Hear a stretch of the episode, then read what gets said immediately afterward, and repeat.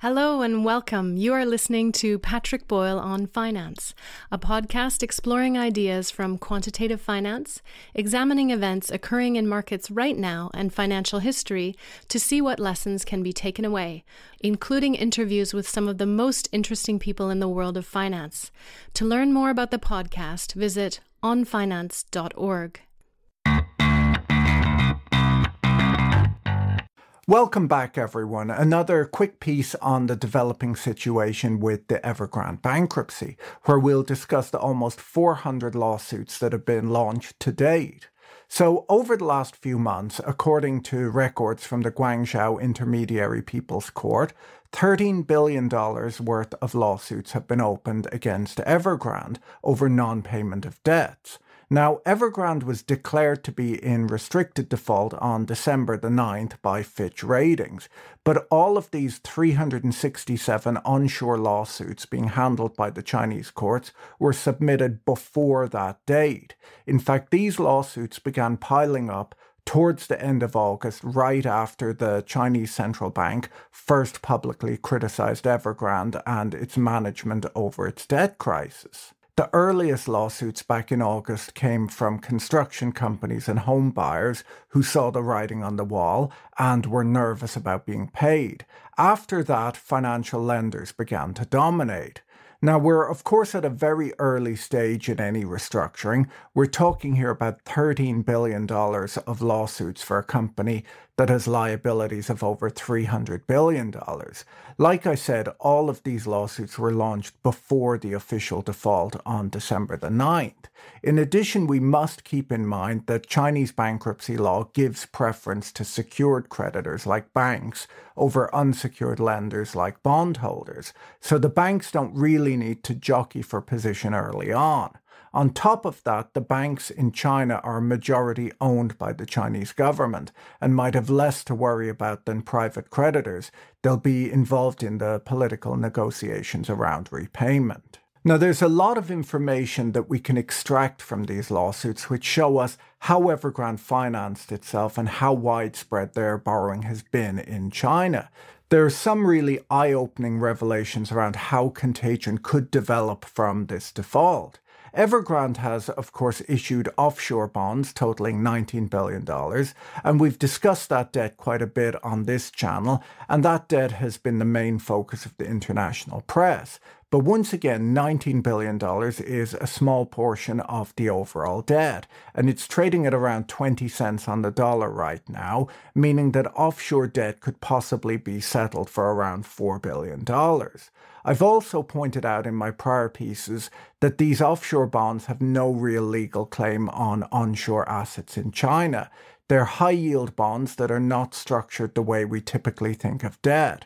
These international creditors will, of course, be competing against domestic creditors to get paid by Evergrande. Now, some of the most interesting information that can be gleaned from these court records is about the shadow lenders who lent money to Evergrande. There are 19 of these lawsuits in the mix, and it would appear that as the three red lines policy cut Evergrande off from borrowing a year and a half ago, the company turned to private loans from cash rich local businesses last April.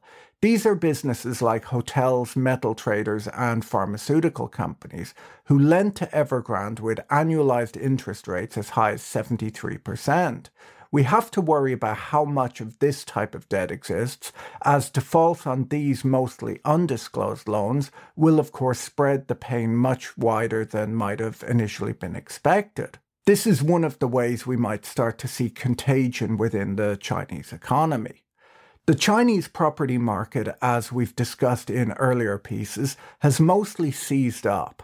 Buyers are obviously very nervous, particularly as in China, buyers usually pay for a home in advance of it being built and are exposed to the credit risk of the property developer. Evergrande has reported sales over the last quarter, the quarter ending on November 30th, and these sales come to $2.4 billion, which is down 93% from the same period last year. The Chinese government are trying to keep the real estate market afloat. While government officials have warned state banks not to help overleverage developers like Evergrande, they are pushing them to lend to less indebted property groups to prevent a complete collapse. The property development sector is obviously very important to China, where it makes up around a third of the country's total economic output. I mentioned in my last piece that based on prior Chinese restructurings, the Guangdong government is likely to take over Evergrande and find state owned developers to complete the existing projects. After that, original shareholders, including Hui Ka-yan, Evergrande's founder, will most likely be wiped out. There are around 1.6 million uncompleted apartments that buyers have paid for, and the Chinese government is unlikely to prioritize financial lenders ahead of these people.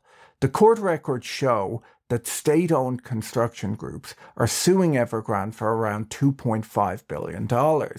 This, of course, complicates any push to ensure that these projects are completed.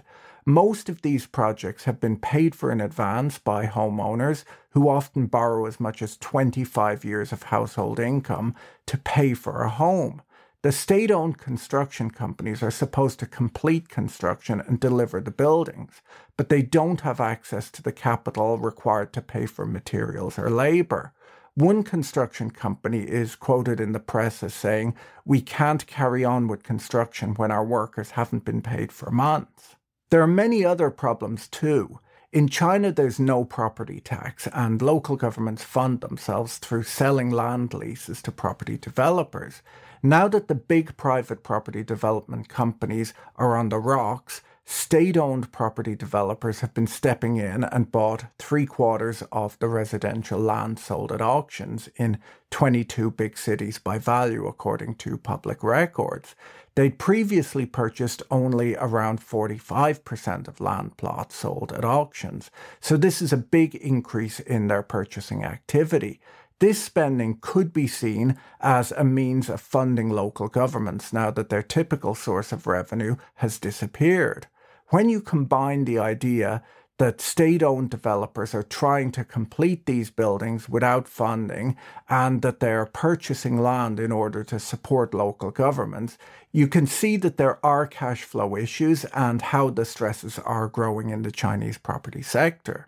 In my last piece on Evergrande, I suggested that the best way of predicting outcomes in this situation is to look at the example of HNA Group, the biggest bankruptcy that China has seen since first introducing a bankruptcy law back in 2007.